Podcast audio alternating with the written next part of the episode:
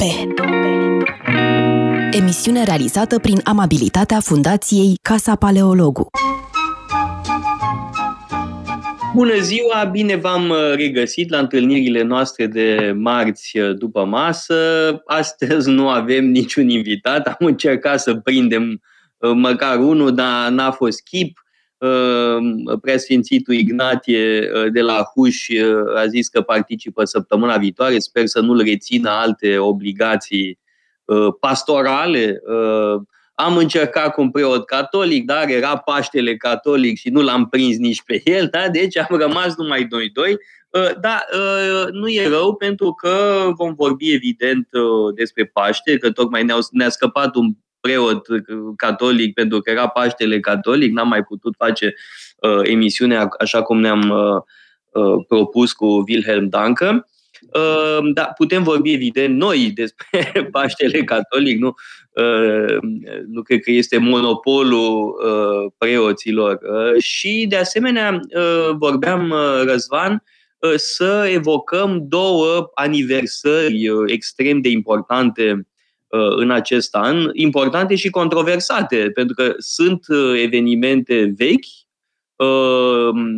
vechi de 150 de ani, 200 de ani, însă stârnesc încă pasiuni. Și mă refer la Comuna din Paris, care începe în martie, da? deci uh, martie-mai, durează uh, două luni, uh, da? două luni de groază, de fapt, cu Comuna din Paris, un prim regim comunist în Europa, în, în lume, Uh, și de asemenea uh, cei 200 de ani de la moartea lui uh, Napoleon. Și aniversarea lui Napoleon, evident că stârnește controverse în contextul politically correct de acum, da? Sunt, e criticat Napoleon și e evaluat după normele de acum. Acum, sigur că el și după normele de atunci era totuși un tiran, Uh, însă, hai să începem cu Paștele, că e mai aproape și avem mai puțin de spus. Uh, da? da.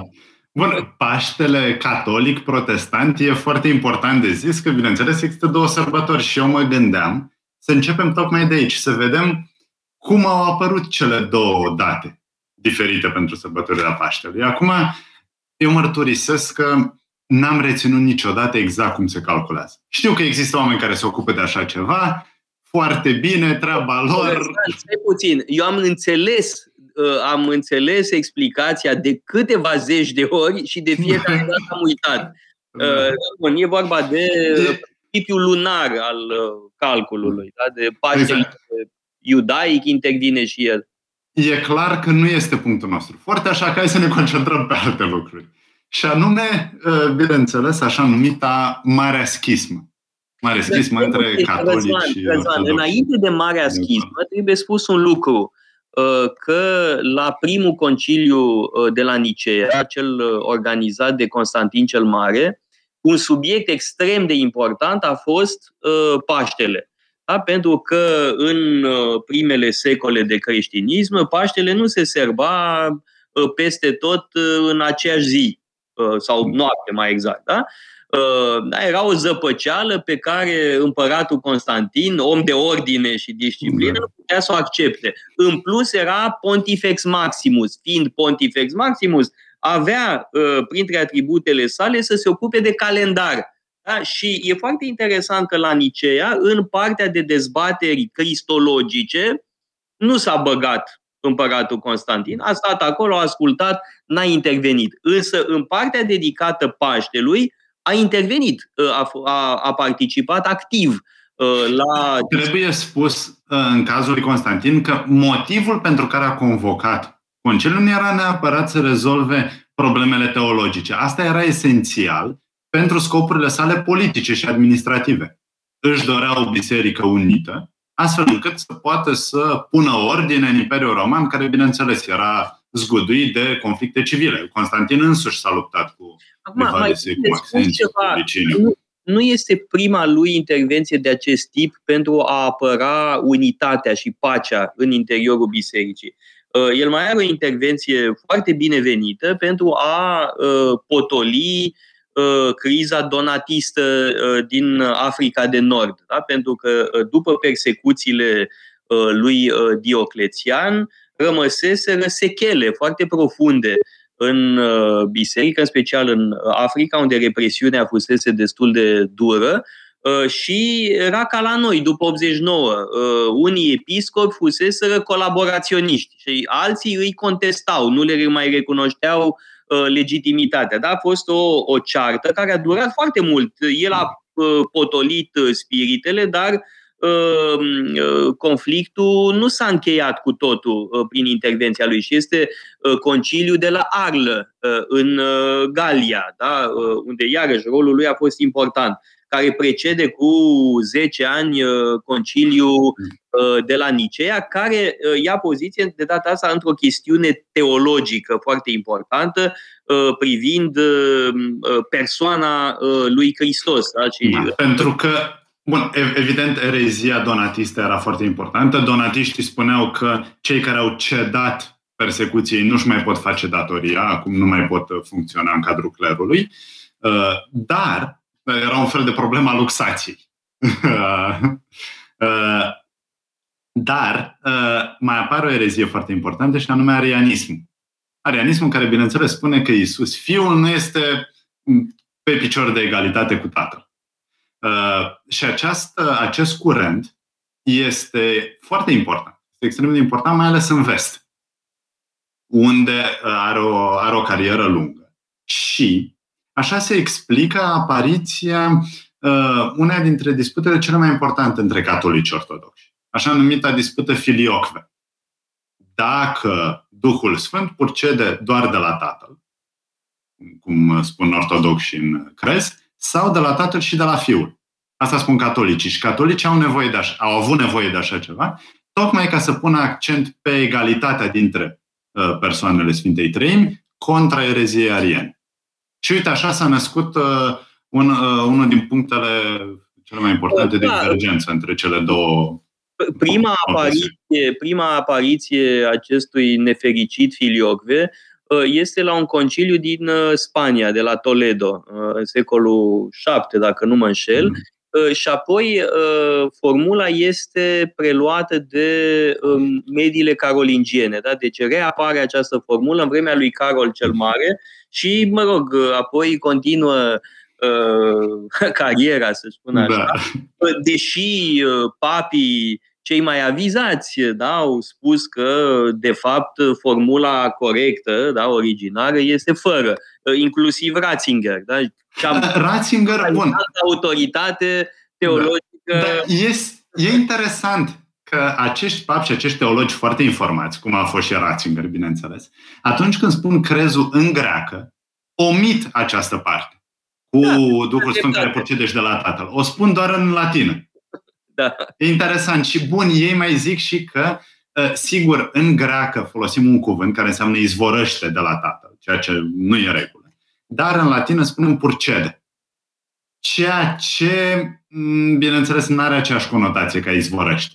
Deci, în felul ăsta, bun, e un... Uh, depinde uh, cum vrem să interpretăm o nuanță sau o acrobație teologică, astfel încât să justifice prezența acestui uh, Bun.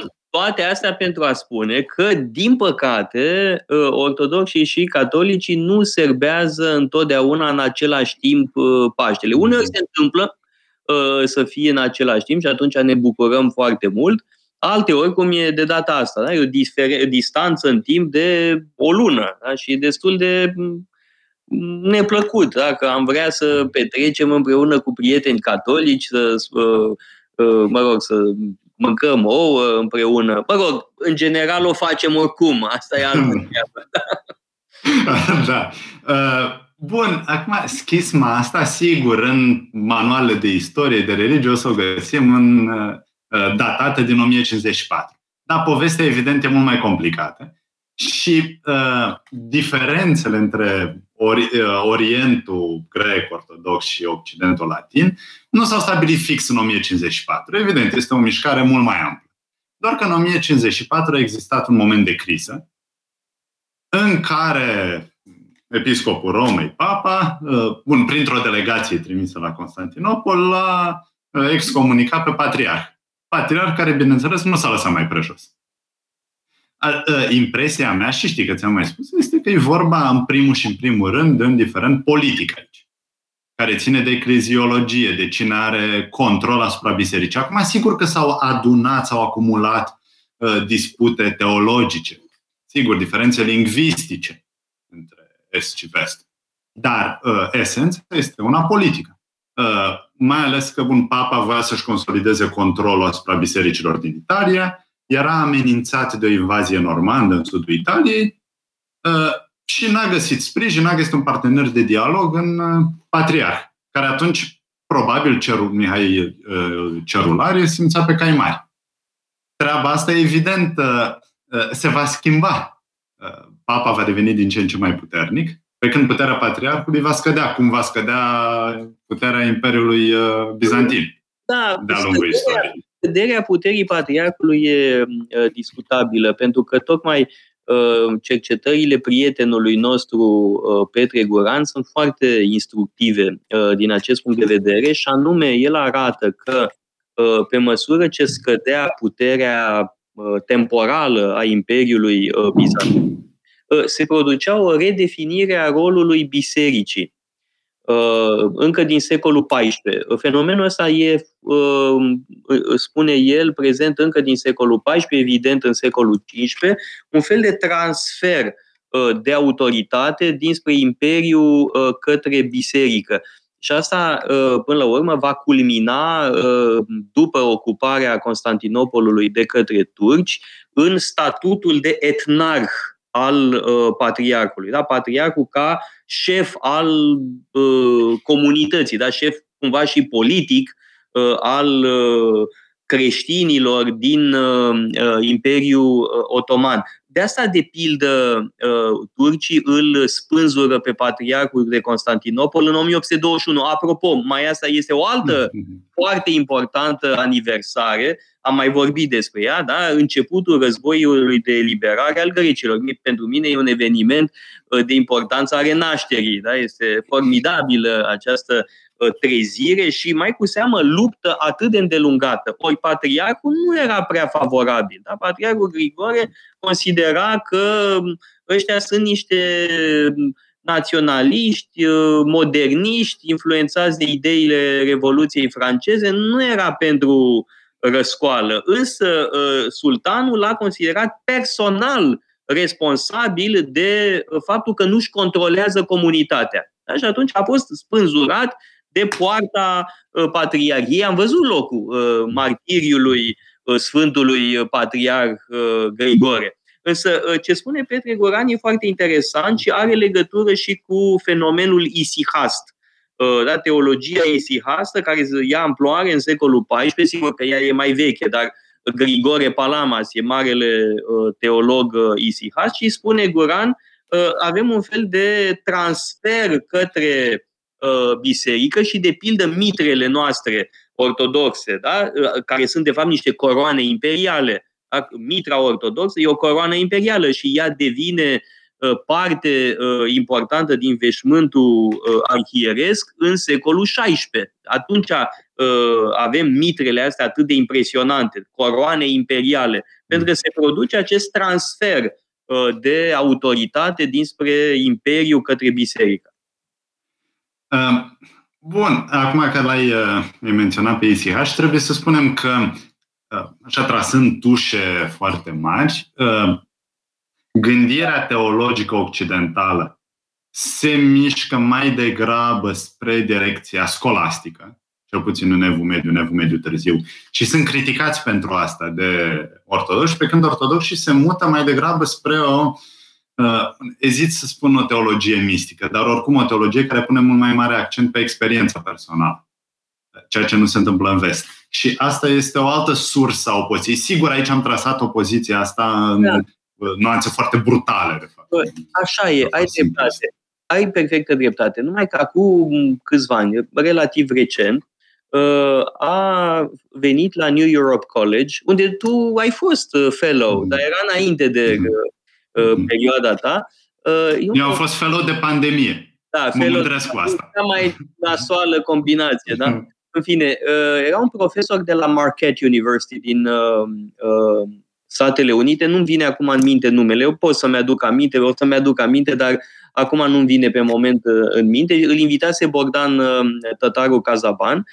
Este un istoric al teologiei britanic Uh, care arată un lucru extrem de interesant și anume că există un interes major pentru opera lui Toma de Arvino în Imperiul Bizantin. Sunt teologi ortodoxi care uh, sunt tomiști, da? sunt de inspirație tomistă. Și uh, um, ideea asta că Platon e Orientul și Aristotel Occidentul, știi foarte bine că noi am mai discutat despre asta uh, și Uh, tu însă ai spus că e cam superficial această uh, percepție. Sigur că Aristotel va domina în Occident, dar în uh, Orient Aristotel era cunoscut bine mersi, era considerat o sursă majoră de inspirație și sunt teologi ortodoxi mai degrabă aristotelicieni, începând cu Gennadie Scolarios, da, cel care devine patriarh în 1453, el era un filozof aristotelician. În timp ce neopăgânul gemist Platon era platonician. Da.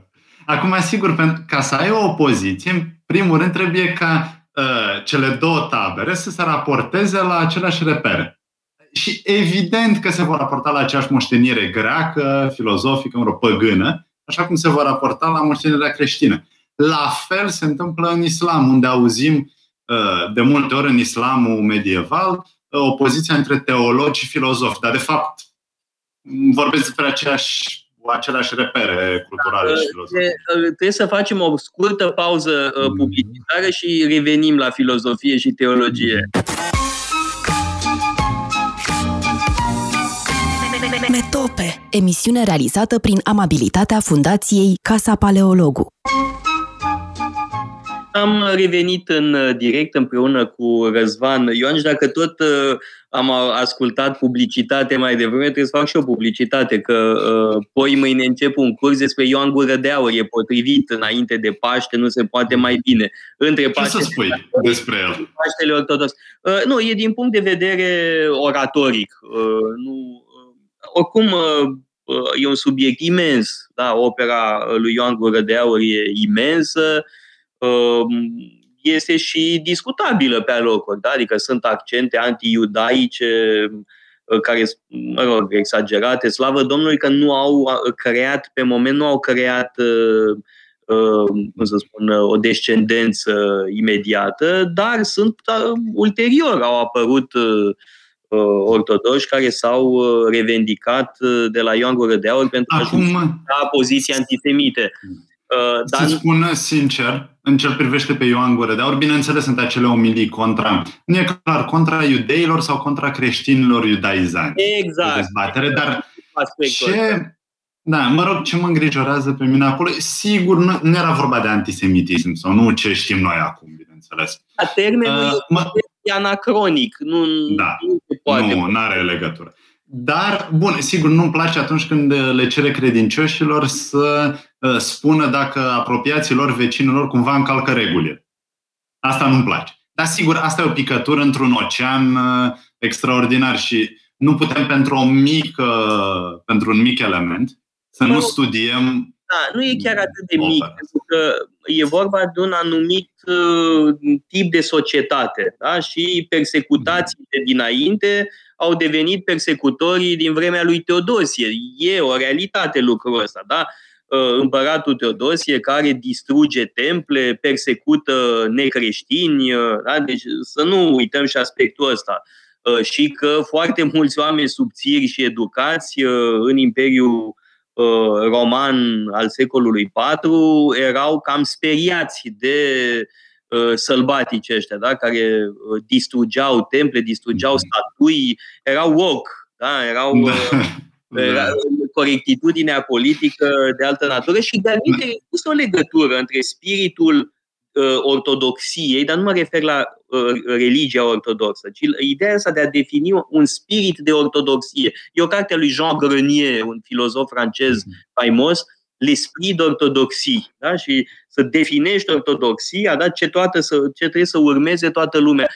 Uh, corectitudinea politică este o manifestare a acestui spirit uh, de ortodoxie, ca să folosim formula lui Jean Grenier, care, repet, nu se referă la confesiunea ortodoxă. Sigur că la Ioan Crisostomu e prezentă dimensiunea asta, în schimb, ce mă interesează foarte mult la el este uh, fabuloasa uh, operă oratorică. Da? El este, fără îndoială, unul dintre cei mai mari oratori ai creștinismului și unul dintre cei mai mari oratori care au trăit vreodată. Uh, adică, din orice predică uh, de a lui Ioan Gură de Aur se învață retorică. Înveți cum să construiești un discurs, uh, ce figuri de stil să folosești, cum să mobilizezi uh, emoțiile, cum totodată să interpretezi uh, textele biblice. Da? Logosul într-o predică este exegeză. Acum interpretezi textele biblice. Și iarăși el este extraordinar. În plus de asta, etosul lui Ioan Gură de Aur este etosul, etosul unui om curajos, care a avut curajul să se pună cu autoritatea imperială. Nu-i puțin lucru. Da? E un om care a pătimit de pe urma celor pe care le-a spus. Adică e un om care a, a crezut ce a spus și a suferit pentru ce a spus. Oricum, la cursurile tale de retorică, le știu foarte bine că am fost la numeroase astfel de cazuri, de exemplu. Îmi place că, bineînțeles, conectez foarte bine mm, figurile de stil, mecanismele retorice cu contextul istoric și cultural, pentru că nu poți să le înțelegi altfel. Dar asta nu înseamnă că aceste, acest meșteșug este, poate fi folosit doar în contextul respectiv, pentru că astăzi, dacă ne uităm la predicatori protestanți, de pildă, în America de Nord. Mie îmi plac foarte mult din punct de vedere retoric. Sunt foarte buni. Sunt foarte tare buni, chiar dacă ce spun e uneori exagerat. Dar avem ce învăța. Mai ales uh, mulți leșinați ai politice care încearcă să ne convingă să uh, respectăm anumite măsuri. De altfel bune, dar să ne înțelegem bune, dar o fac foarte prost. Nu o, știu să convingă catastrofală. Și atunci, evident că lumea nu va Alimentul respecta. comunicațional uh, al uh, autorităților noastre e total. În, în primul rând, președintele care nu e în stare să spună nimic uh, demn de a fi ascultat, deci în, uh, de aproape 10 ani, mă rog, nu chiar de 7 ani, nu poți să mm. reții mai nimic din ce spune președintele. Uh, deci e catastrofal. În unele situații e catastrofal să ai în fruntea statului un om incapabil de a vorbi și de a explica ceva. Uh, Câțu, mă rog, nu prea reușește, dar nici măcar Raed Arafat nu e în stare să explice măsurile. Uh, sunt convins că sunt justificate, bun, cu excepția închiderii magazinelor atât de devreme. Asta nu cred că e prea inteligent. Dar trebuie să explice, da? Nu, da. Nu ești în stare să explici nu te mira că după aia uh, uh, apar tot felul de uh, contestații. Însă să revenim la Ioan Gură de Aur, că vorbeai de context. Și aici aș vrea să spun ceva. Ioan Gură de Aur este un produs al celei de-a, celei de-a doua sofistici. A doua sofistică, un termen folosit de uh, istoricii literaturii antice, uh, este un curent cultural uh, literar, filozofic, apărut în secolul II după uh, Hristos, are reprezentanți faimoși, precum uh, Dion Crisostomu, Aelius Aristide, uh, Lucian din Samosata, se poate spune și el, iar profesorul lui Ioan Gură de Aur a fost un, unul dintre cei mai mari profesori de retorică din Antichitatea târzie, și anume Libanios. Libanios de alminte nu era deloc favorabil creștinismului. Da? Era un uh, uh profesor uh, din Antiohia, uh, Ioan Gură de Aur a frecventat cursurile lui și a învățat enorm de la Libanios. Da? Uh, uh, arta lui uh, Ioan Gură de Aur, pe care o admirăm uh, acum, uh, este uh, de uh, sorginte uh, Uh, sofistic, adică când spun sofistic, mă refer da, la... Ai, ai grijă, ai, ai grijă, o să apară mâine în ziua, paleolog este un sofist, lui paleolog îi plac da, sofiștii. Da, ceva, Răzvan, eu vreau să-mi pun pe uh, cartea de vizită. Uh, Teodor Paleologu, sofist, logograf și scolar. Toate cuvinte grecești pe care nu le înțelege nimeni. Da? Logograf pentru speechwriter, sofist și totodată scolar, mm. dacă e uh, casa uh, paleologu. Uh, de altfel, cred că tu vei fi urmașul uh, în fruntea școlii, da? după cum arată lucrurile. Da, mă rog, uh, trebuie să mai aștepți, că nu sunt chiar...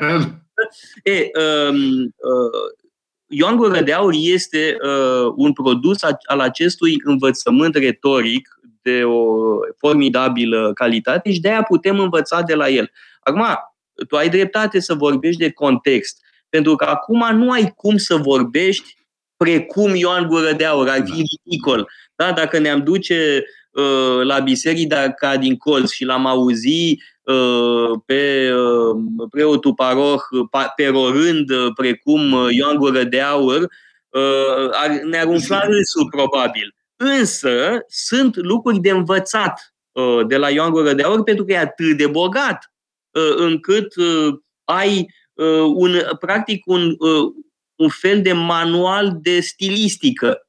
Da? Asta spuneam mai devreme. Orice discurs al Sfântului Ioan Gură de Aur e un un fel de manual un, de stilistică. Ai, ai de toate. Întrebări retorice, exclamații, repetiții, antiteze, enumerații, metafore, comparații, imagini, narațiuni. E incredibil. Da. Și Ioan Gură de Aur este foarte important, că tot vorbeam de ortodox și de catolici, este foarte important pentru amândouă tradiție. E, de altfel, chiar tu ai pus pe Facebook uh, o imagine cu statuia da, da e o statuie a lui la Vatican pe colonada Sfinților făcută de Bernini în secolul XVII. Apare acolo Ioan Gură de Aur și mai apare, e, e foarte prezent uh, în uh, bisericile catolice. Statui, uh, am văzut o mm. statuie căutând uh, imagine, am dat de o statuie a lui dintr-o biserică catolică în Polonia, Uh, însă pentru noi evident că e uh, esențial, pentru că liturgia e liturgia lui Ioan Gură de Aur. Dar și liturgia poartă amprenta uh, acestui savoir-faire uh, retoric. Și să nu uităm un lucru, uh, liturgia ortodoxă începe cu un discurs. Începe cu un citat din predica de pe muntea lui Isus, în varianta uh, apostolului, uh, evanghelistului Matei. Nu? Nu. Noi am avut uh, cu Matei și Luca. Da. și o să mai avem una, dar de data asta nu pe teme religioase, ci Machiavelli contra Guicciardini. Da, da. De aștept. Știi pe Machiavelli și eu pe Guicciardini. Bun, după care facem schimb. Da, da, da, trebuie să le explicăm asta uh, celor care ne ascultă, că am avut uh, o dezbatere Matei versus Luca. Uh, în prima rundă, Răzvan Ioan susținea superioritatea lui Matei și eu superioritatea Uh, Sfântului Luca, după care am inversat uh, rolurile. Acum, și am... da. Sigur, era doar un joc. Să o spunem așa cum va fi și la Machiavelli și Guicciardini. Amândoi îi admirăm profund. Și Machiavelli și Guicciardini sunt foarte tari.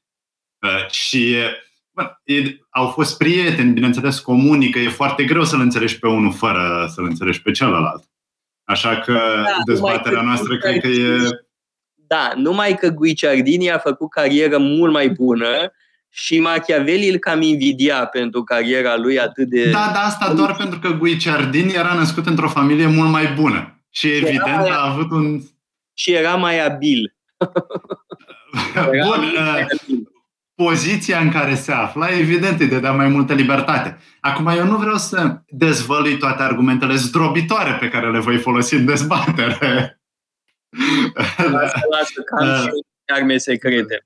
și sunt, bun, sunt foarte tare. Scriu teorie politică, scriu filozofie, scriu istorie. Dar nu istorie seacă, cum mai vedem astăzi, ci istoria întotdeauna are un scop. Pentru da, da, are un obiectiv. Guicciardini e mai bun ca istoric. Zici tu pentru prima întâlnire, pentru că în a doua, când va trebui să-l susții pe Machiavelli, să te văd cum uh, scoți Lasă mă gândesc eu până atunci. Bun, hai să revenim un pic la această bun, opoziție și până la urmă înfrățire catolici ortodoxi, pentru că aș vrea să uh, spun ceva legat de ce s-a întâmplat după schism, după 1054. Pentru că, bineînțeles, mulți istorici vorbesc despre Cruciada a patra, ca fiind momentul care a dus la ruptura de nevindecat. Sigur, Așa în Cruciada a patra, e. în, 1000, cred, în 1204, cruciații pleacă din Veneția cu scopul declarat, evident, de a elibera Țara Sfântă, de a elibera Ierusalimul de sultanatul Ayubid, numai că, fiind cam lefteri, fac uh, mai întâi o mică oprire în uh, Zadar, Zadarul de astăzi, care e o localitate în Croația. O stațiune foarte mișto, o recomand. Și uh, după aceea ajung la Constantinopol, unde sunt rugați de, sunt chemați acolo de unul dintre pretendenții la tron să-l ajute să urce pe tronul Bizanțului. Numai că Uh, din nefericire, cruciații se hotără să rămână vreo 50 de ani. Cuceresc Constantinopol, e un masacru groaznic. Uh, fac prăpăd. Dar, bun, despre asta vorbește toată lumea. E interesant să vedem ce s-a întâmplat un pic înainte. Pentru că au existat două masacre care au stricat relațiile. Iarăși, din punct de vedere politic, nu teologic, între cele două uh, ramuri ale creștinismului. Mai întâi în 1182, când uh, bizantinii au masac- i-au masacrat pe latinii care se aflau în Constantinopol, pe negustorii italieni. Cine știe ce făcuseră negustorii? Erau prea prosperi, de fapt asta era problema și îi sărăceau pe negustorii localnici. Și evident asta crea resentiment. Și într-un context tulbură în Imperiul Bizantin, când succesiunea era neclară, fiind un împărat nou pe tron, Uh, se dezlănțuie această furie a beisticilor, ortodoxilor, bizantinilor contra latinilor. Și latinii se răzbună trei ani mai târziu, când are loc un masacru la Tesalonic. O armată normandă ajunge acolo și iarăși face prăpăt. Deci, relația dintre cele două confesiuni este stricată, este afectată de aceste evenimente. De asta a fost foarte important în secolul 20, secolul 21, ca oamenii importanți din cele două confesiuni să mai întâi să ridice excomunicările, după aceea, evident, să își ceară iertare pentru grozăviile care au avut loc în secole 12-13.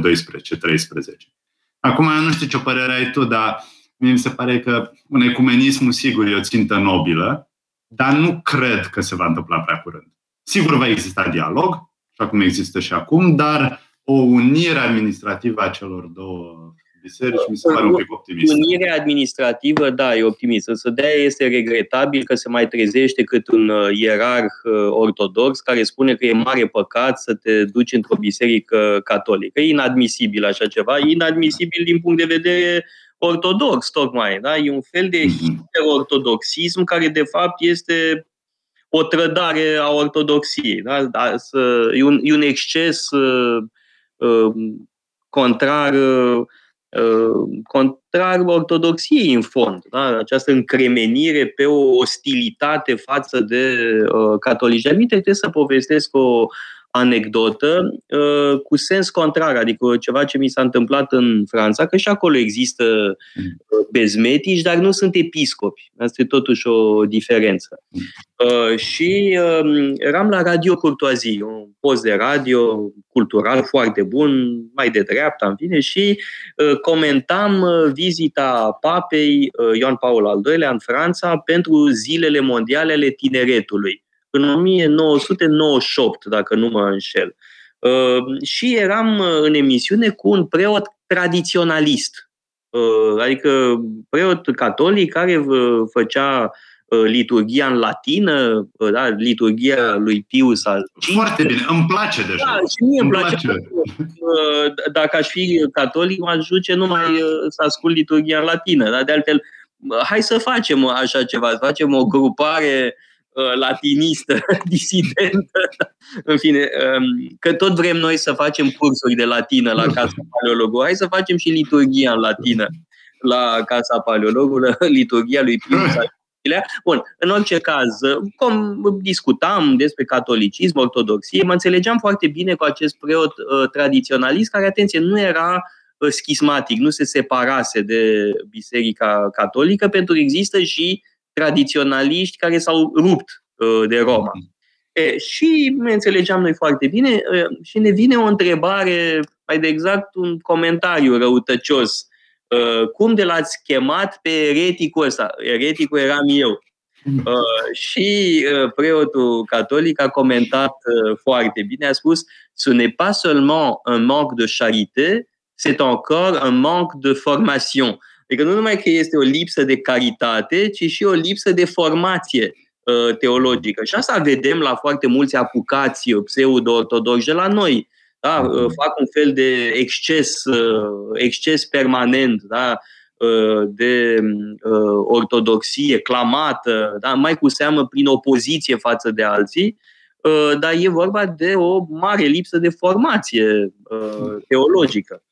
În general, vehemența vine dintr-o lipsă de formație. Cu cât ești mai școlit, cu atât îți dai seama că există mai multe nuanțe și întârzi să te pronunți atât de radical.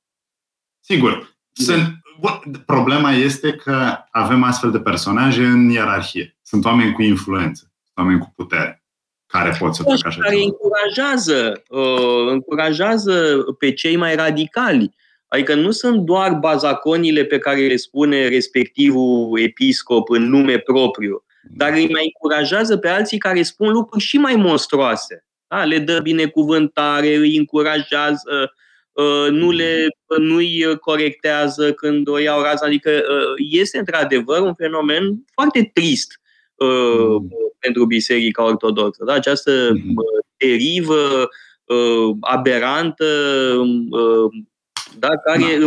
are susținerea unui ierarh, susținerea vizibilă, mm. mai fi și alții. Slavă Domnului! Mm totuși una peste alta, majoritatea sinodului este cât se poate de rezonabilă. Totuși sunt oameni care au făcut da. carte, știu carte în general, mm-hmm. episcopii noștri, adică au un nivel uh, uh, bun, nu se poate spune. Uh, sigur că sunt, uh, sunt bine pregătiți și de asta nu, nu fac griji că va deveni asta o politică a bisericii. Uh, mai ales că, bun, și din ce am zis noi, dar sunt convins că din ce știe toată lumea, diferențele sunt uh, de multe ori simbolice. Uh, sigur, autoritatea papei e uh, importantă, dar da, sigur, dar asta e o dezbatere veche, este o dezbatere aproape din începutul creștinismului, de când au început să existe ierarhi și episcopi. Sigur. Uh, da, evident că uh, episcopul de la Roma avea un rol foarte important uh, în biserica primelor secole. Evident că da, da, și sunt dispute cristologice în care intervenția papei a fost hotărătoare, cum e de pildă conciliul de la Calcedon, da, conciliul al patrulea ecumenii. Da, intervenția lui Leon este. Uh, ce mi se pare interesant aici? Uh, fascinant că în uh, creștinismul din primele secole, să zicem, se organizează ceea ce um, uh, putem numi o pentarhie. Sunt cinci centre ale creștinismului, cinci centre mai importante, cu autoritatea apostolică. Și patru sunt în Orient. Adică Bizant, Constantinopol, Antiohia, Ierusalim și Alexandria. Moment, uh, Constantinopolul, Dar... Constantinopolul după ce creează Uh, Constantin cel Mare, Constantinopolul, pentru da. că minte centre importante sunt Roma, evident, Antiohia, care e un oraș imens, și Alexandria. Alexandria Dar ce voiam să... Uh, centre.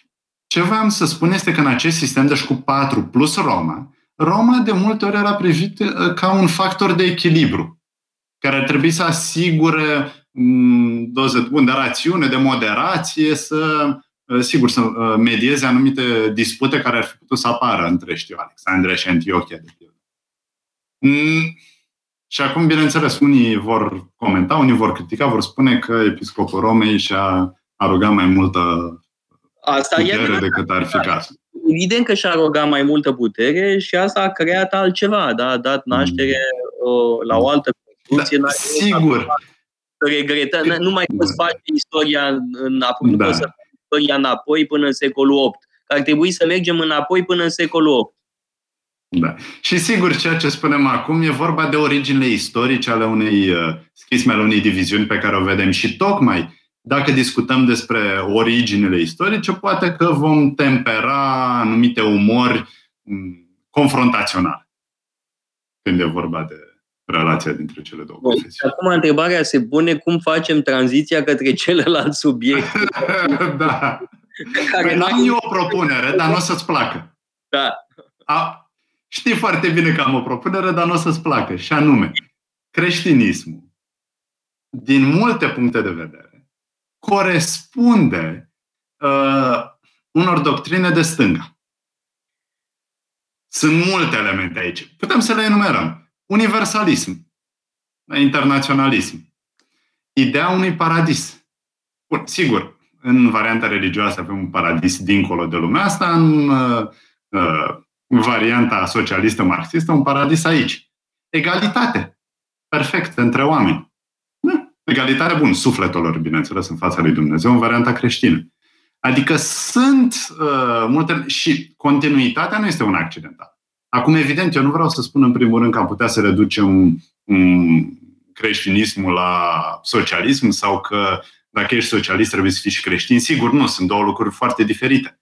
Dar să um, uh, ținem cont de continuități. Uh, socialismul n-a apărut uh, așa din pământ, din iarbă verde. Da, și dintr-o da. interpretare a tradiției Sigur. clasice și europene.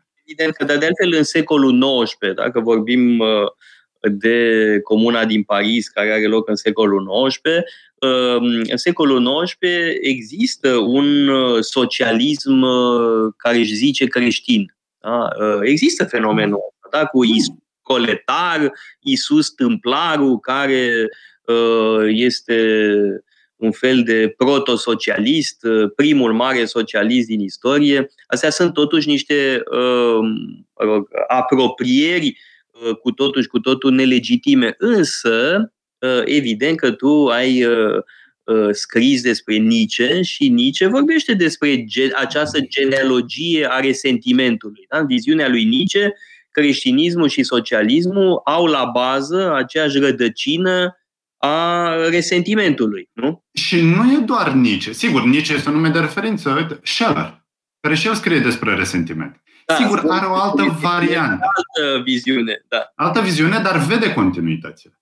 Sigur, nu vede creștinismul de la început încheie asta. Și Scheller vorbește despre o creștere, instaurare, creșterea resentimentului, undeva parcă din secolul V. Trasează el. Acum, dar vede continuitățile și sunt mulți care fac, adică nu e o teză scandaloasă. Nu e o teză uh, scandaloasă, uh, dar de pildă o avem la Dostoevski. Da?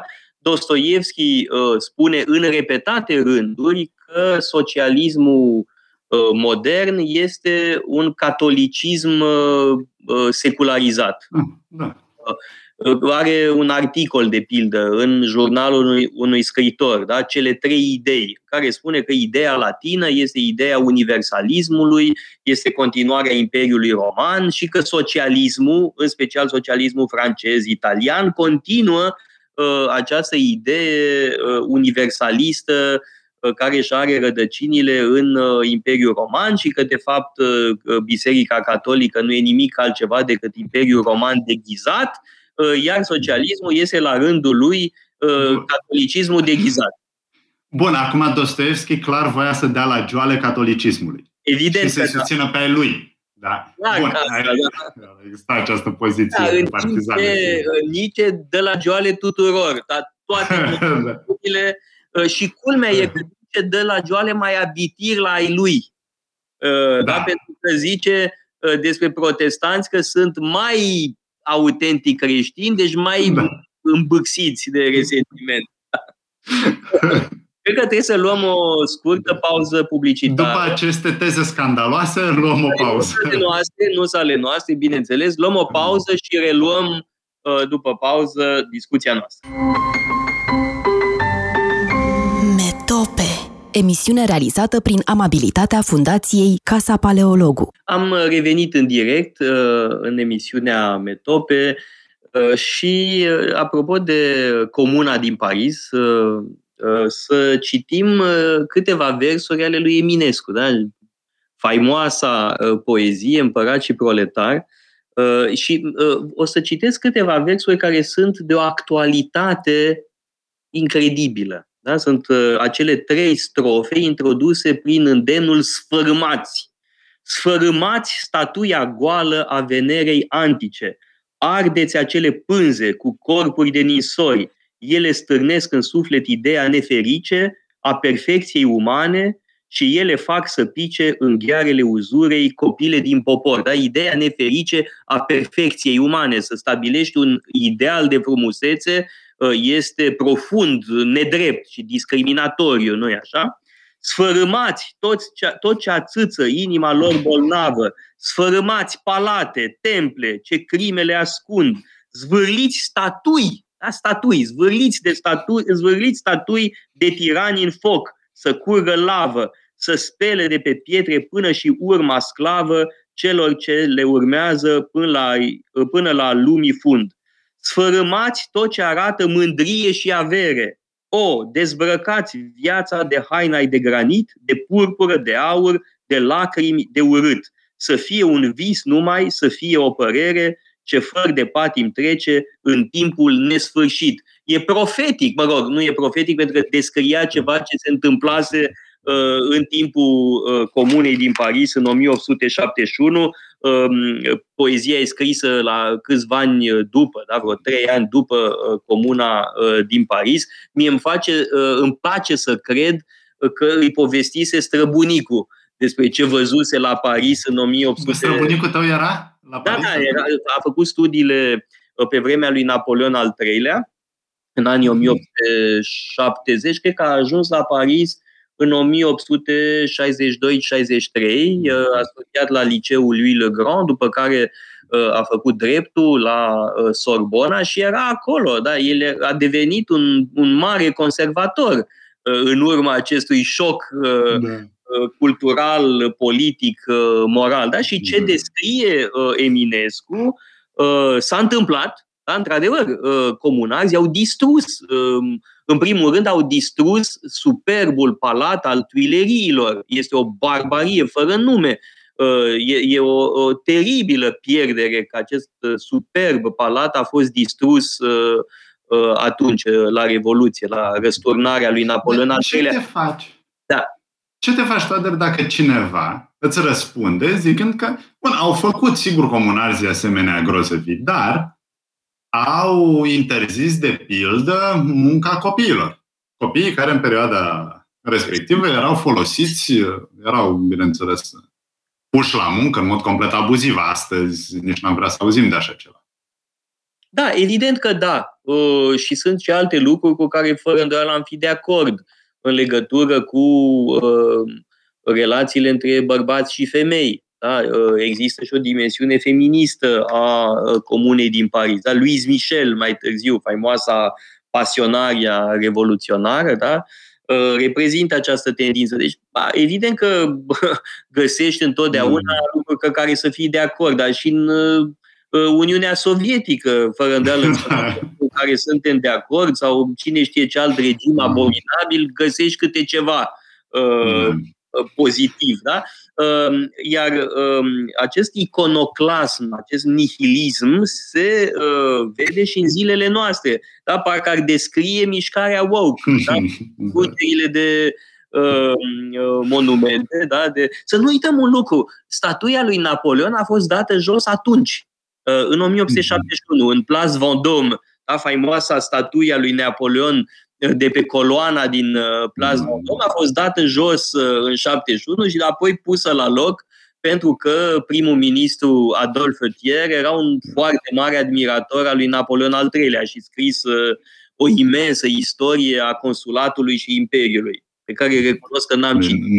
E enormă o are Petre Guran în bibliotecă, da. am fost tot timpul fascinat că are așa ceva. Poate ar merita să vorbim un pic de cum a apărut această comună din uh, Paris în 1871, uh, pentru că Franța tocmai mâncase bătaie. Uh, Prusia și Bismarck îl viseseră pe Napoleon al III-lea, sigur, luaseră prizonieri și Franța era bun, aproape lipsită de apărare.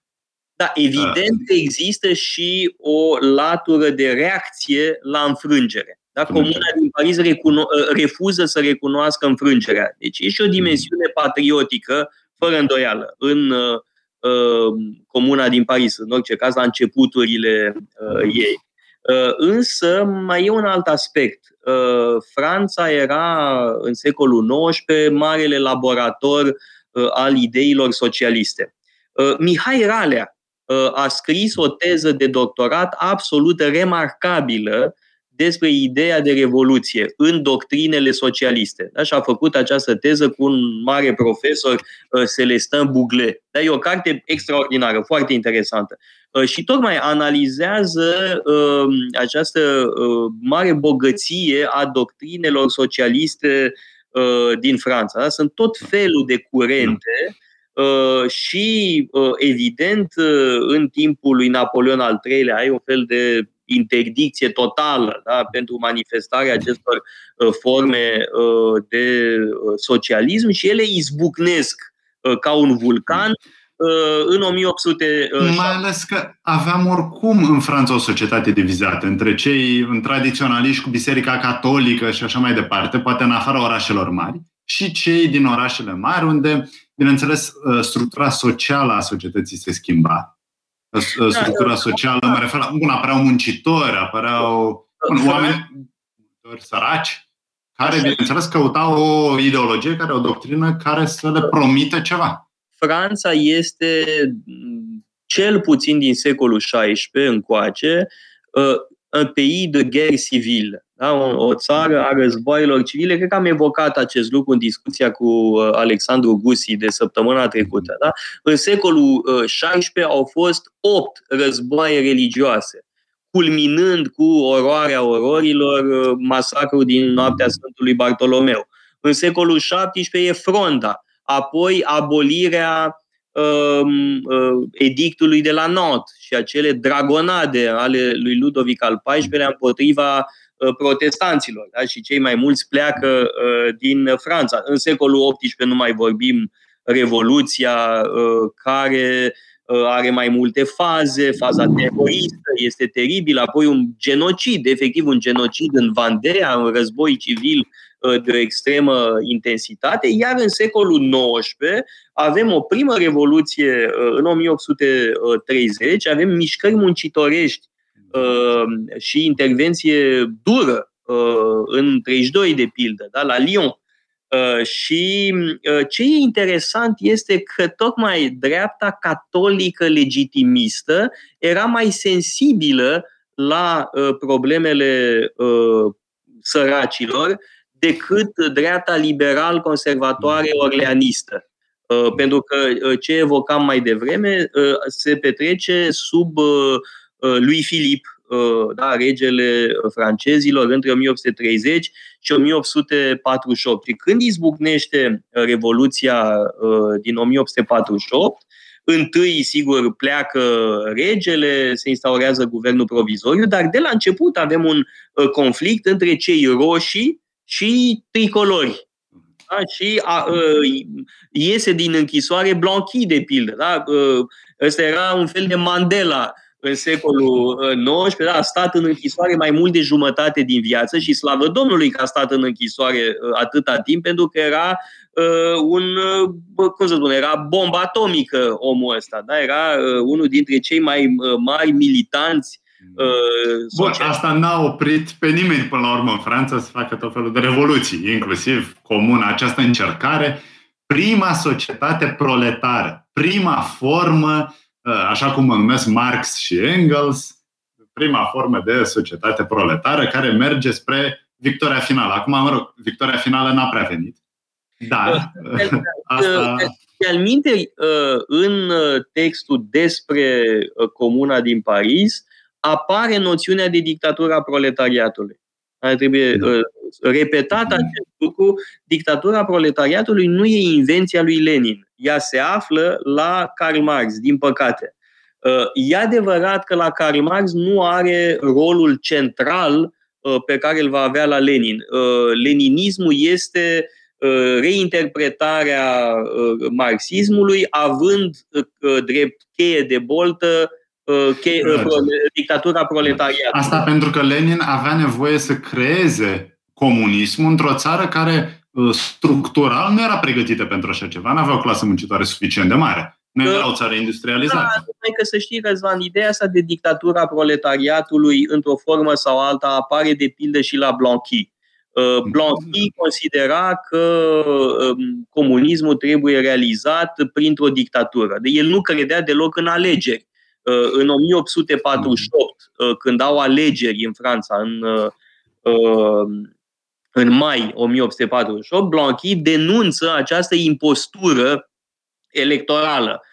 Pentru el, calea către socialism înseamnă lovitură de stat și o dictatură de tip iacobin, adică o dictatură care să ă, creeze o nouă societate și un om nou, să, mhm. educe, să reeduce poporul. Da, Blanqui, da. de punctul ăsta de vedere, un uh, proto-leninist, uh, așa cum și în Rusia, de pildă, există Uh, cum îl cheamă, Tkachov, mi se pare, da? e un teoretician socialist care la fel spune, nu avem nevoie de alegeri. Trebuie să luăm mhm. puterea printr-o lovitură de stat, să instaurăm o dictatură și să transformăm societatea. Ce atâta mhm. vorbă e... Exact.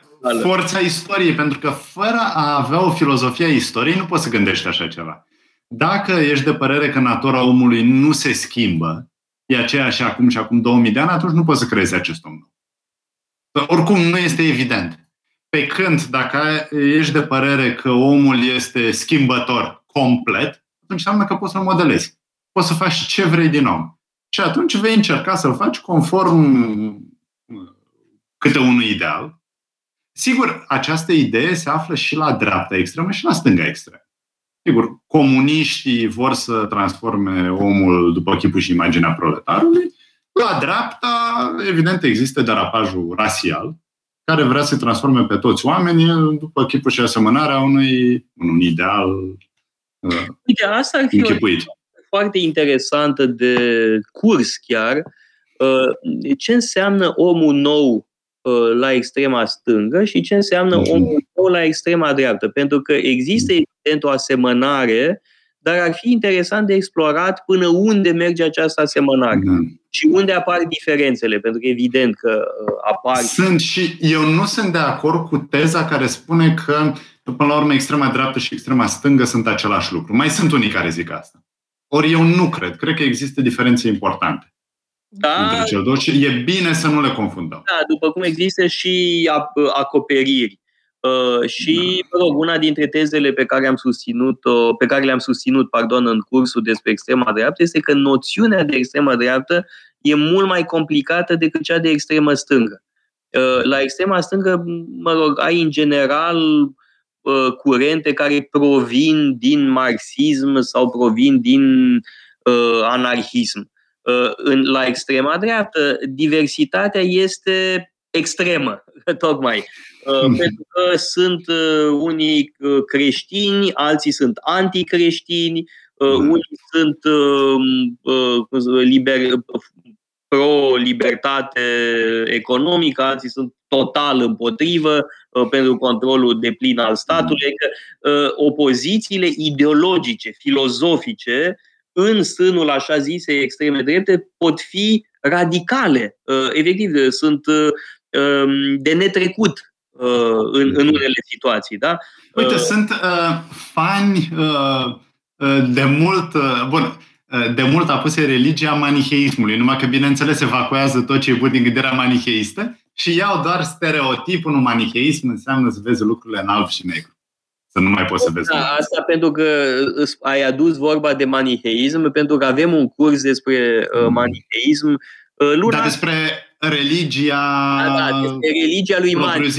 Nu stereotipul. Da. Hai la Timuș, care a mai făcut la noi cursuri despre zoroastrism, despre Iran va face și acest curs uh, despre uh, maniheism. Uh, dar, apropo, uite, ca să dau un uh, exemplu pentru ceea ce evocam uh, mai devreme. Uh, în mai, mi se pare, dacă nu mă înșel, țin un curs despre Charles Maurras, pentru că am avut cursul mhm. despre extrema dreaptă și uh, l-am prezentat rapid uh, pe uh, Charles Maurras. Uh, și uh, am văzut din reacții că și-ar dori participanții la uh, cursurile noastre să aprofundăm puțin gândirea lui Moras și importanța lui istorică.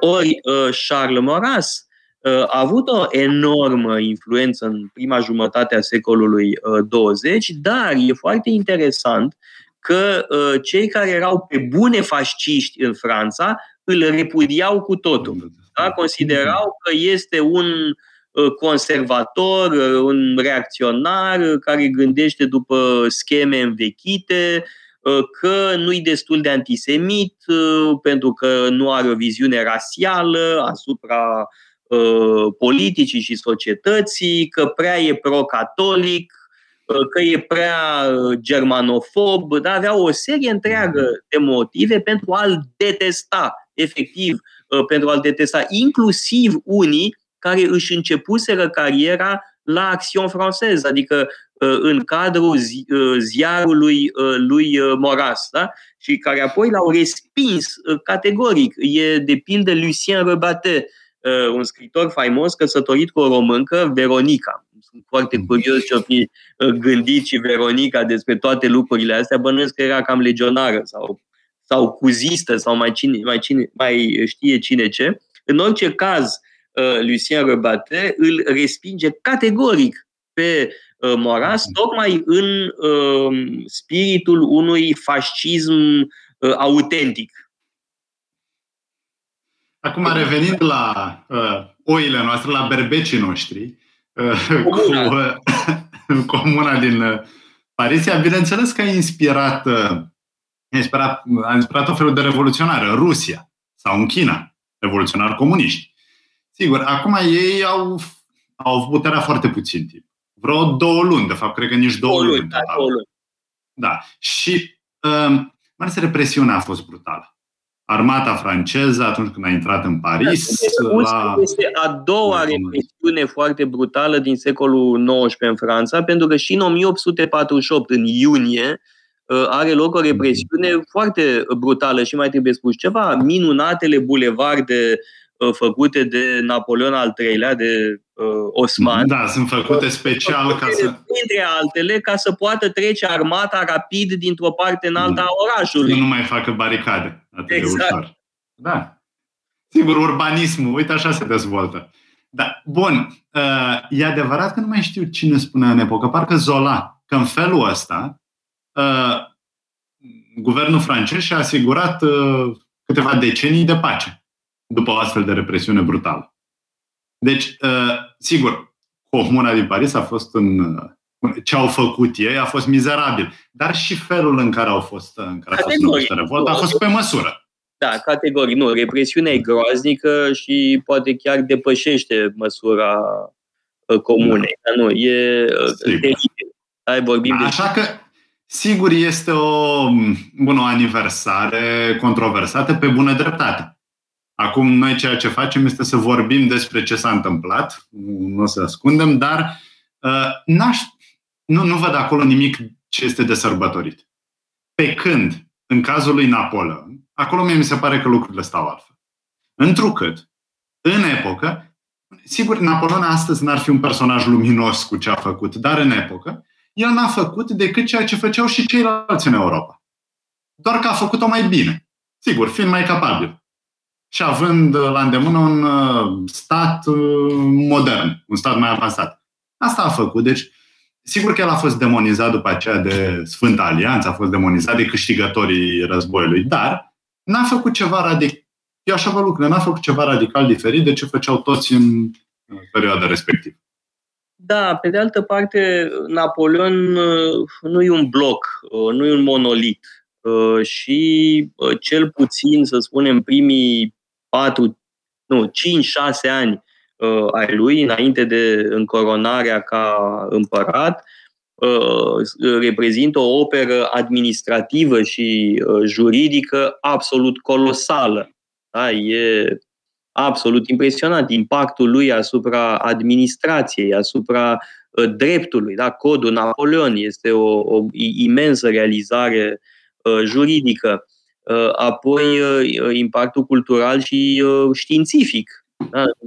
Numai expediția lui din Egipt ce a reprezentat pentru știință da? și pentru cunoașterea civilizației egiptene. Apoi școlile pe care le-a creat. Ecol Politehnic este creația lui. sau reorganizarea școlii normale superioare. Bun, școala normale superioare era creată de Revoluție, dar ea s-a mai schimbat în mm. timp. Și mai e ceva. Război întotdeauna duce la salturi tehnologice.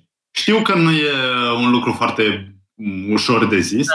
dar Uite, e un fapt istoric. Vorbeam mai devreme de Charles Maurras. Da?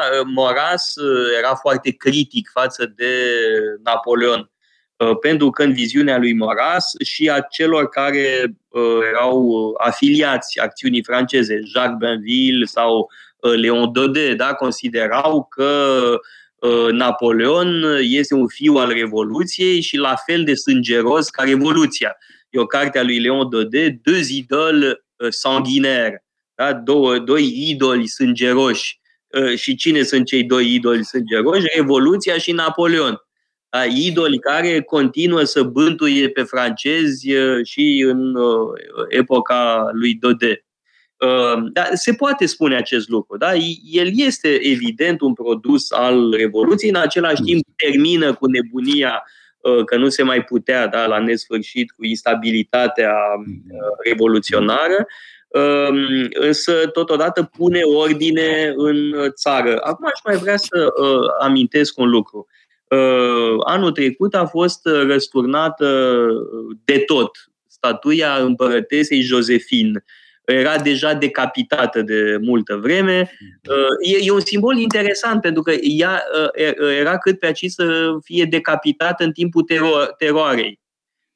Da, ea a fost arestată în timpul terorii și a pescuit-o din provincie, unde urma să fie Uh, executată unul dintre liderii Revoluției, Talian. Da? Talian o pescuiește de acolo pe Josephine de Beauharnais, care devine iubita lui și așa ajunge să o cunoască și uh, Napoleon. Da? Și anul trecut, ții minte, a fost dată jos uh, statuia lui, o scenă absolut oribilă, exact ca în uh, Împăracii Proletari. Da?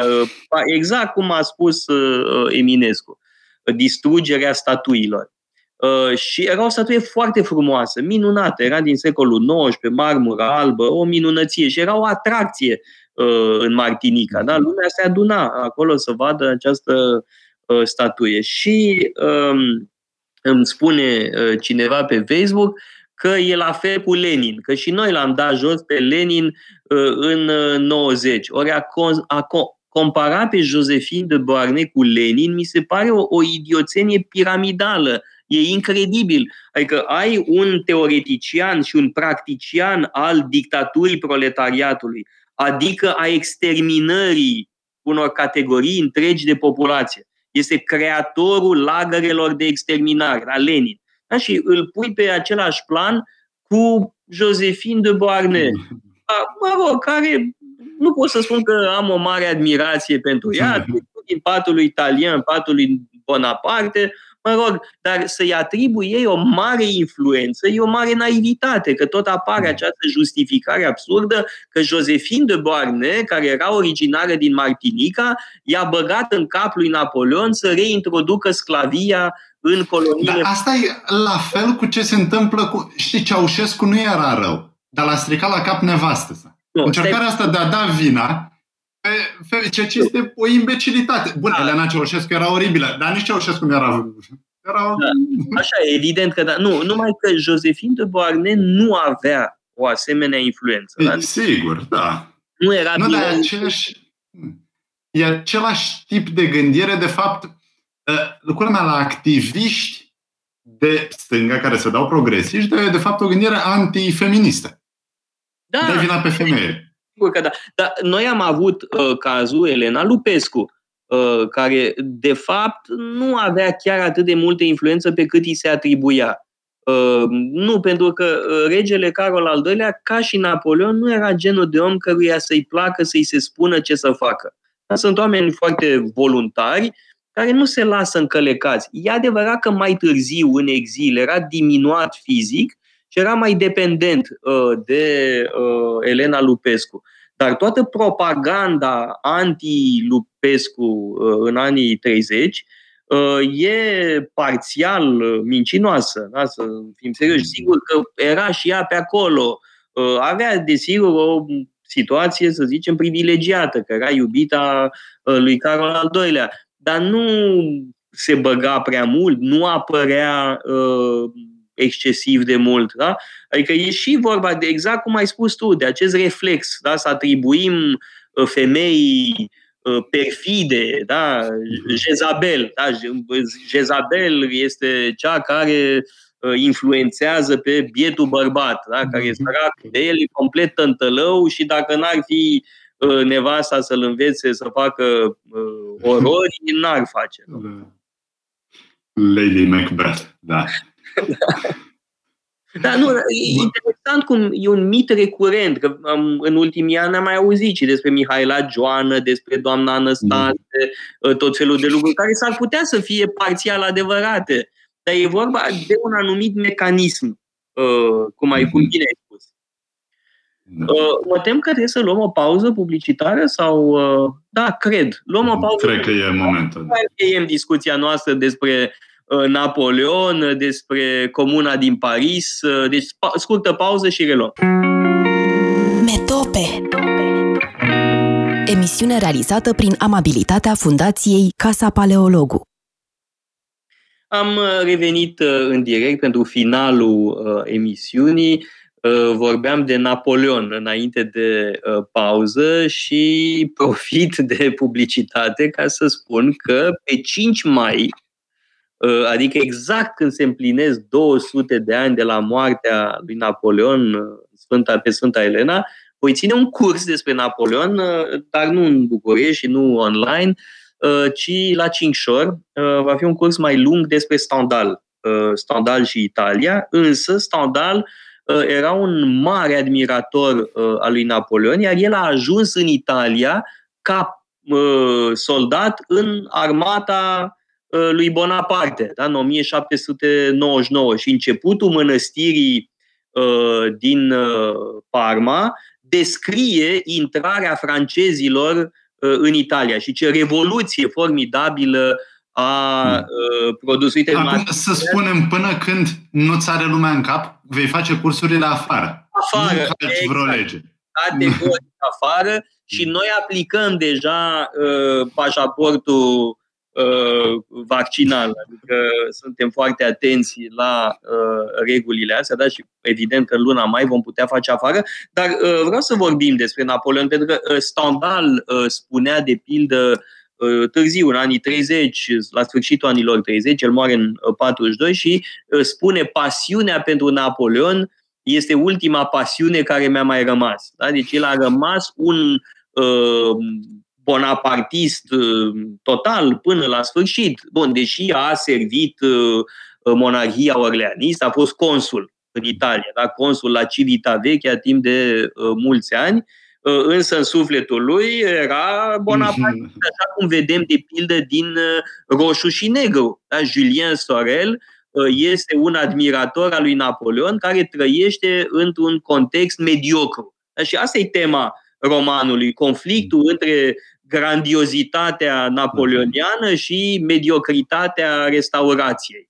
Uh, mm. La fel și în mănăstirea din Parma, uh, moștenirea lui Napoleon uh, joacă un rol important. Da? Și e interesant această conexiune Italia-Napoleon în mintea lui Stendhal, pentru că în fond Bonaparte are sânge italian. Da? Mm. Este un fel de Uh, condotiere italian uh, renascentist uh, care își pune energia colosală în serviciu Franței, a grandorii Are Franței. un stat națiune la dispoziție. Da, Nici al dumitale vorbește mult despre Napoleon. Da, vorbește. Sigur vorbește cu admirație, așa cum vorbește și Hegel înaintea lui, dar există totuși o doză critică, pentru că ce se întâmplă odată cu democratizarea spiritului european? Ă, apare apetența sporită pentru tiran, pentru cineva care să conducă, tocmai așa cum foarte bine spuneai, într-o țară sau să conducă un popor care simte absența grandorii și are nevoie de ceva. Deci potențialul pentru instaurarea unui tiran este mare și este îngrijorător. În ciuda locurilor comune, nici nu era un admirator al regimurilor despotice. Uh, un moment, depinde ce înțelegem prin despotism. Despot, uh, bun, tiran, tiranie politică, uh, pur... Unii tiranii plăceau, unii tiranii mm. plăceau foarte mult, dar problema este cezarismul. Da? Cezarismul mm. ca fenomen care merge la pachet cu democratizarea. Uh, și apare aici paralela cu antichitatea. Da? Uh, cezarismul care este posibil uh, tocmai pentru că e prea multă democrație. Da? Adică demos... Bun, democrație, iarăși, nu ca sistem politic, ci este vorba de o anumită mediocritizare a da. spiritului. Da, da, Asta e... Democratismul și cezarismul merg mână în mână. Atât în viziunea lui Nietzsche, cât și în viziunea lui Moras, care al minteri sunt foarte diferiți pe o sumedenie de subiecte. Categoric Moras era antinicean, da? era critic față de Nietzsche, dar din acest punct de vedere sunt lucruri foarte apropiate și cu rădăcini la Tocqueville, cred eu, și la Mill. Pentru că și Tocqueville și Mill sunt oameni care vorbesc despre pericolele democrației. Sigur, niciunul dintre ei nu merge atât de departe cu declarații scandaloase la Nietzsche, la Moras, dar văd amândoi foarte bine. Deci, doi mari intelectuali. Unul din Franța, unul din Anglia, din Marea Britanie. Amândoi văd uh, pericolul instaurării unei dictaturi Sigur, poate să fie o dictatură dură, dar poate să fie și o dictatură soft. Unde pur și simplu nu mai ai alte păreri. Nu te omoară neapărat nimeni, dar nu mai poți să-ți permiți să gândești altfel. Păi, soft este Napoleon al III-lea în comparație cu mm. primul Napoleon. Mm-hmm. Eu trebuie să spun că am mai mare simpatie pentru Napoleon al III-lea. Îmi place mm. foarte mult personajul. Bun, și ne-a ajutat și pe noi. Iar pe noi da. ne-a ajutat enorm. Eu da. cred că e singurul mare șef de stat care chiar și-a propus să ajute pe bieții români. Mm. Altul nu cred că și-a propus uh, acest lucru. Uh, Napoleon al III-lea, pe bună dreptate, are o statuie uh, în București. Da? Pe bună dreptate, merită o asemenea statuie. Cred că ar trebui să-i mai facem niște statui și în alte țări, la Focșani, de pildă, nu? Da. Sau la Iași, categoric ar fi locul. Da. da problema cu Napoleon este evident că n-a, n-a reușit să facă față. Napoleon al III-lea, vreau zic, n-a reușit să facă față uh, schimbărilor din politica europeană. N-a reu- pur și simplu, n-a, uh, Bismarck l-a bătut mare. N-a, n-a înțeles ce se întâmplă, n-a înțeles noile forțe care se descătușau în Germania, în Prusia. Da, și organizarea armatei uh, franceze era cu totul deficitară. Da în comparație cu cea uh, din Prusia. Așa că mie mi-ar fi plăcut să țină mai mult cu noi, uite, Bismarck, care a avut atât de mult succes. Poate ar fi avut și Principatele Române o soartă mai bună. Deși, deși, Principatele Române nu se pot plânge. Până la 1918, da, include Marea Unire, chiar perioada interbelică, am avut un destin favorabil și am avut șansă. Și sigur, n-am fi avut toate astea fără Napoleon al III. Da, e mai exact vorba despre războiul din Crimea, care e marele proiect al lui Napoleon al III-lea. Uh, da, e, uh, e vorba de o intervenție a lui Napoleon al III-lea, de anumite trebuie spus ceva care are legătură cu Paștele. Uite, și în felul ăsta încheiem. Uh, pentru că la Ierusalim, încă din anii 1840, aveau loc cafteli între ai noștri și papistași. Da, se cafteau îngrozitor pe cheile, da? cine să aibă cheile de la Sfântul Mormânt. Bă, cheile erau la un uh, musulman, dar se băteau uh, ortodoxi cu catolicii acolo într-una. Uh, da, 1846, 47, cafteli. Și evident că opinia publică uh, catolică din Franța, de pildă, era foarte revoltată de acest lucru și cerea o intervenție.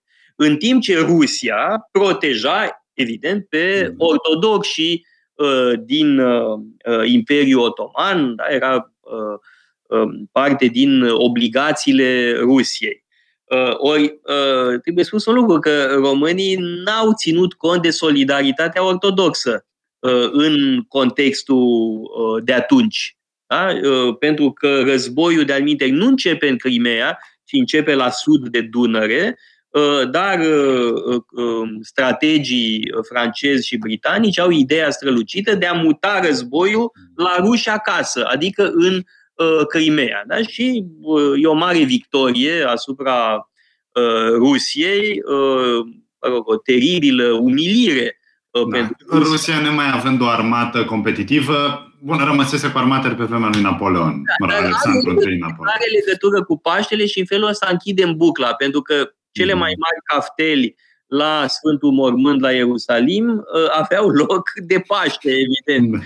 Mm. Uh, și de aminte, cu asta, uh, îmi aduc aminte că în anii 90, la începutul anilor 90, făceam la liceul Stanislas, la Paris, care e primul din Franța, trebuie să spun acest lucru și de data asta, uh, făceam religie cu directorul școlii. Era un abate, uh, un, uh, pardon, un preot catolic, Abbé Rochin.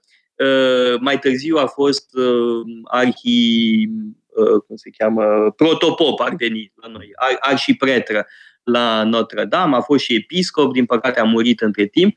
Uh, și uh, făceam religie cu el. Și el mă tot tachina, eram, eu cred că eram elevul lui preferat. Și mă tachina uh, pe subiecte teologice. Da? Și la un moment dat spunem, hmm, mais les orthodoxes à Jérusalem, ils se sont taillés la part du lion. Ortodoxii la Ierusalim și-au alocat partea leului. Și eu imediat i-am răspuns, c'est normal, ils sont chez eux. Da, normal, ei acasă. E, de la asta a început caf, uh, cafteala, uh, care a degenerat în război uh, european, da, în 1953. Cred că cu aceste gânduri pioase putem încheia uh, emisiunea noastră mm. și să sperăm că săptămâna viitoare uh, preasfințitul Ignatie nu o să ne tragă clapa, da? cu episcopul niciodată dacă au... Nu știu, după ce am zis în emisiunea asta, posibil. Sper că nu ne-a ascultat. Nu, nu, nu, nu, am fost foarte atent, stai puțin. Nu, nu. Să știi că dacă spuneai ceva pe lângă, întrerupeam emisia și vorbeam. Mă cenzurai, da. Bine, acestea fiind spuse, vă mulțumim tuturor pentru atenție. Ne auzim, ne vedem săptămâna viitoare, tot așa. Uh, la ora 2. Sper cu uh, episcopul uh, Ignatie de la Huș, dacă va avea timp, și ne vedem așadar în emisiunea Metope. Metope. Emisiune realizată prin amabilitatea Fundației Casa Paleologu.